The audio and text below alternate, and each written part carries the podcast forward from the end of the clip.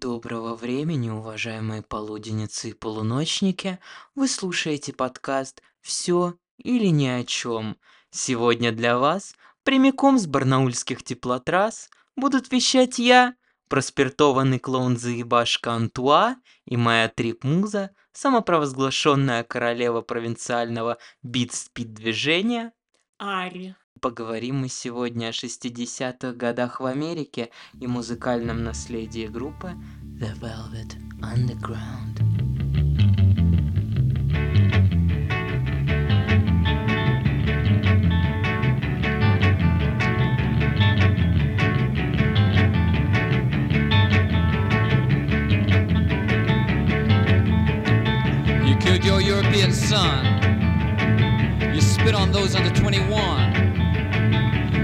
Your blue cards are gone. You better sit so long. Hey, hey, bye, bye, bye.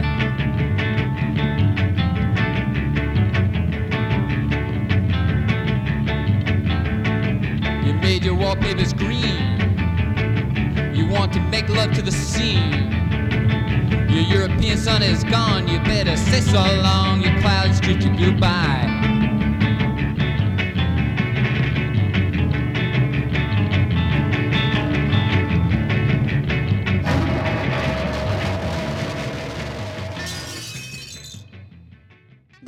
Давай для начала вспомним про Америку в целом. Широкими мазками, вот говна по обоям, какие явления послевоенной Америки и до конца 60-х приблизительно ты можешь вспомнить? Ну, я помню, конечно же, хиппи. Хипари. После военных вот этих вот, значит, чумазых, волосатых, немытых, которые ходят босиком в джинсах клеш там, Мгм. Которые дарят всем цветочки, которые за мир, за любовь, Мгм. которые ездят еще на там на Volkswagen буханке. А, Ну вот как в Скубидо Да, есть. сладко. А если вот рисовать Нью-Йорк, вот просто как он у тебя в голове представляется? Это день, это ночь. Ну, для меня Нью-Йорк это, наверное, все-таки дождливый день какой-то, а, такой серый, обязательно много людей, они снуют по улицам, там ездят желтые такси с горящими вот этими шашечками, вывесками.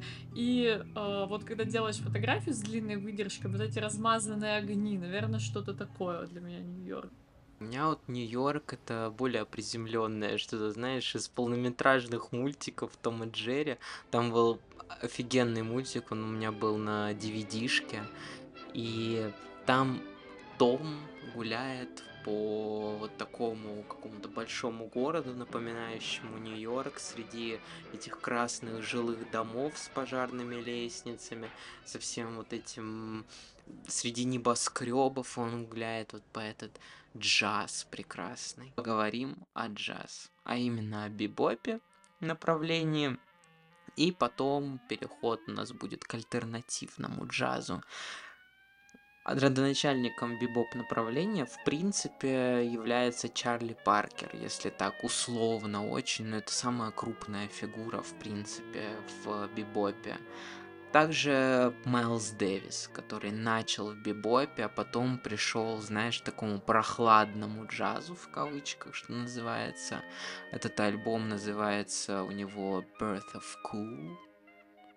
Как переводится? Рожден быть крутым, блядь.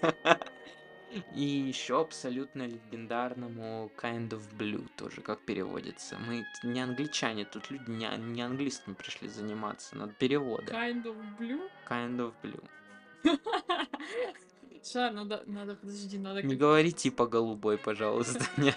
Нет. Ну, оттенок, оттенок, я бы сказала. Kind of blue, типа как оттенок голубого какой-нибудь из... Blue еще переводится как грустная. Так вот, альбом можно, в принципе, перевести как что-то из грустного. Хотя вот обложка у него такая, она в темных тонах, знаешь, там что-то такое голубоватое, синеватое тоже есть.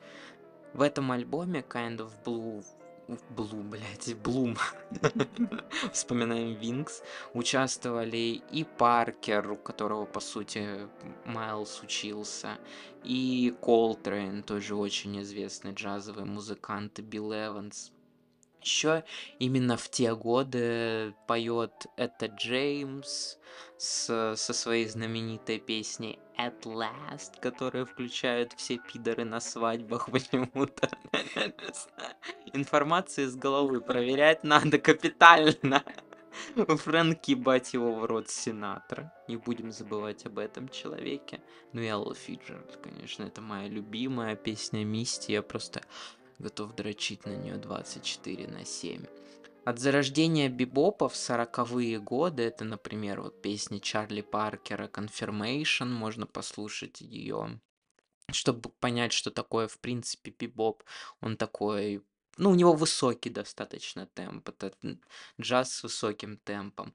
До 60-х и такого модального progressive джаза, где уже ритм ломается, он становится более нуарным, таким сигаретным. Это, например, Blue in Green, эм, записанный Майлзом Дэвисом как раз в сотрудничестве с Чарли Паркером.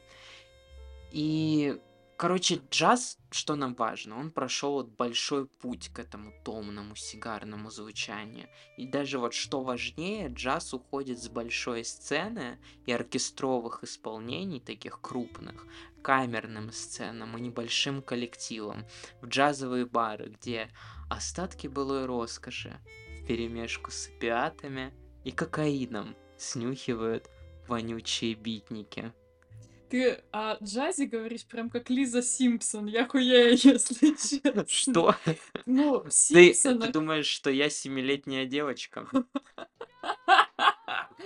А, ну, я имею в виду, что она же так любила джаз, она так за него шарила, и вот прям, да. Охуеть. Я за час не шарю, я ебашу из космоса, понимаешь? А, ну, Мне по прямой линии с Богом передают сигналы, знаешь, а я там потом уже что-то записываю, такой... «А!» Битники. Бит поколения. Вот как бы ты характеризовала представителей данного маргинального движения? Битники это вот глобально про что? Какие темы у них превалировали?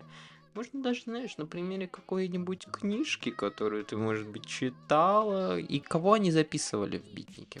Тоже.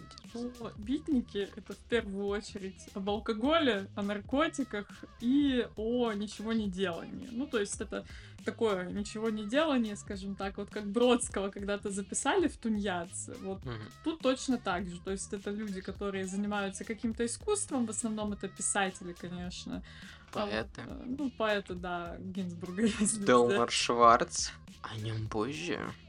А, ну, то есть это такие товарищи, которые занимаются в основном искусством и просаживают деньги либо родители, либо там работают какими-то грузчиками в порту.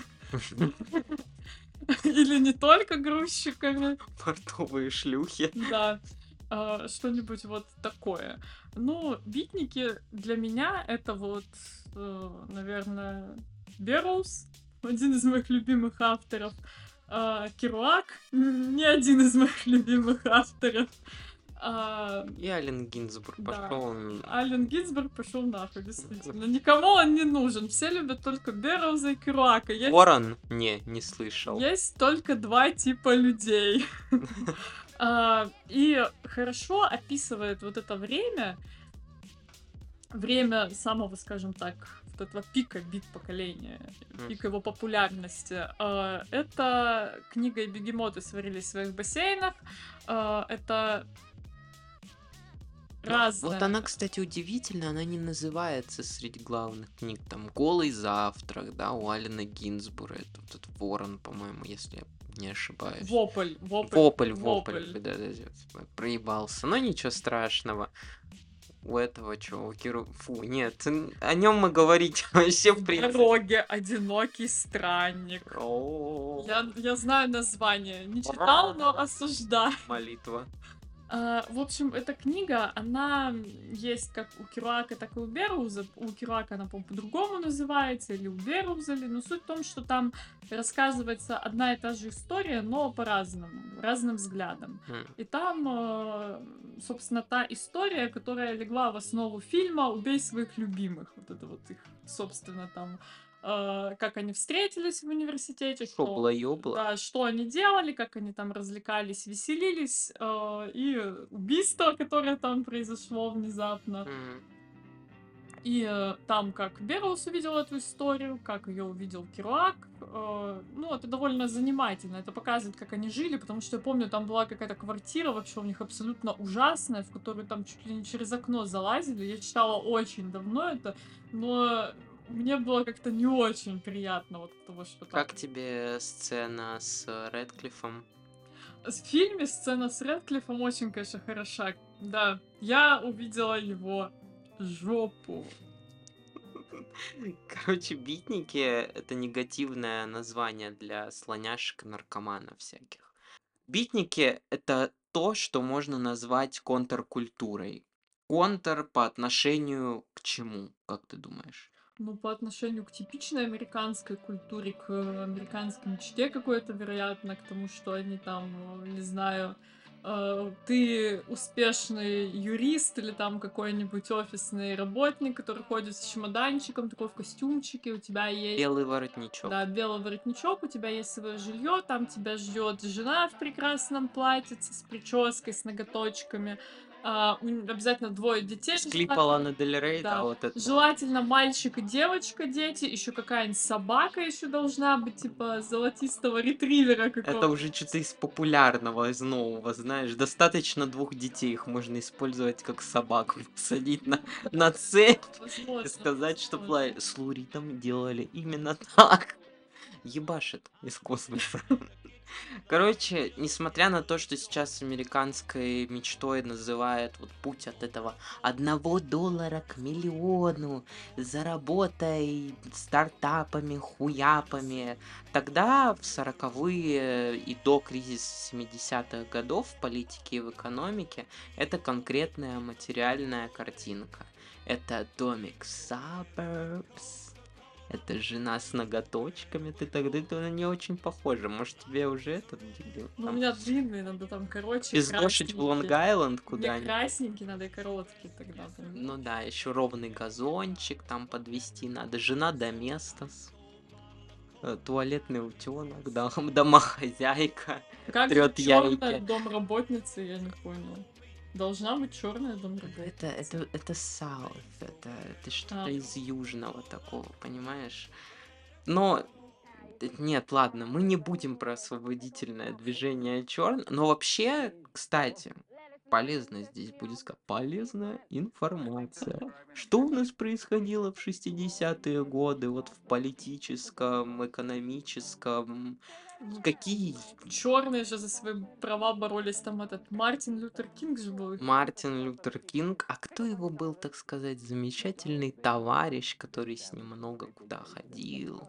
Вообще без понятия. Болдуин. Болдуин это нью-йоркский писатель, черный по масти, если так А, можно сказать. Я, я поняла, я поняла, помните. Да, он выглядит примерно как э, Жан-Поль Сортир, знаешь. Такое лицо страшное. У него глаза немного выпучены. вариация Жан-Поль? Насрал, конечно. Насрал? Ну ладно. У тебя Сартар, да? Нет, у меня срака. Да там вообще много чего происходило. Помимо, во-первых, как бы освободительное движение черных это не только Мар- Мартин Лютер Кинг, это еще как бы Мальком Экс. И вот бит поколения. Нарики, пидорасы, алкашня. Короче, богема. Вот иногда про бит поколения говорят в том числе, что это вот богема такая, изродившаяся, знаешь, из Скотта Фиджеральда, вот. Мы с тобой богема, получается. Ну, я бы не сказала. Конечно, мы жрем манго. Но где мы его жрем? В сталинской квартире в Барнауле. Да. Это сложно. А, И вся эта богема, она хотела жить на Манхэттене. Ей э, и поминутно делиться секретами. Ей вообще было неинтересно уезжать в какой-то свой частный домик с э, подстриженным газончиком, потому что в частном домике с подстриженным газончике тебе Яндекс Курьер не принесет дозу на подносике. И они писали вот про свой маленький мирок. Э, проблема еще в том, что они просто не могли вписаться в эту американскую мечту никак. Именно поэтому они контркультура. Настоящая такая древняя контркультура. Но вот как бы сказать, что хиппи их продолжение, уже очень-очень сложно. Да, как бы наркотики и вся хуйня, и очень многие представители хиппи-движения читали. Кстати, битники это в основном литературное движение. Ну да. Они читали их, но я бы не сказал, что это прям какое-то продолжение.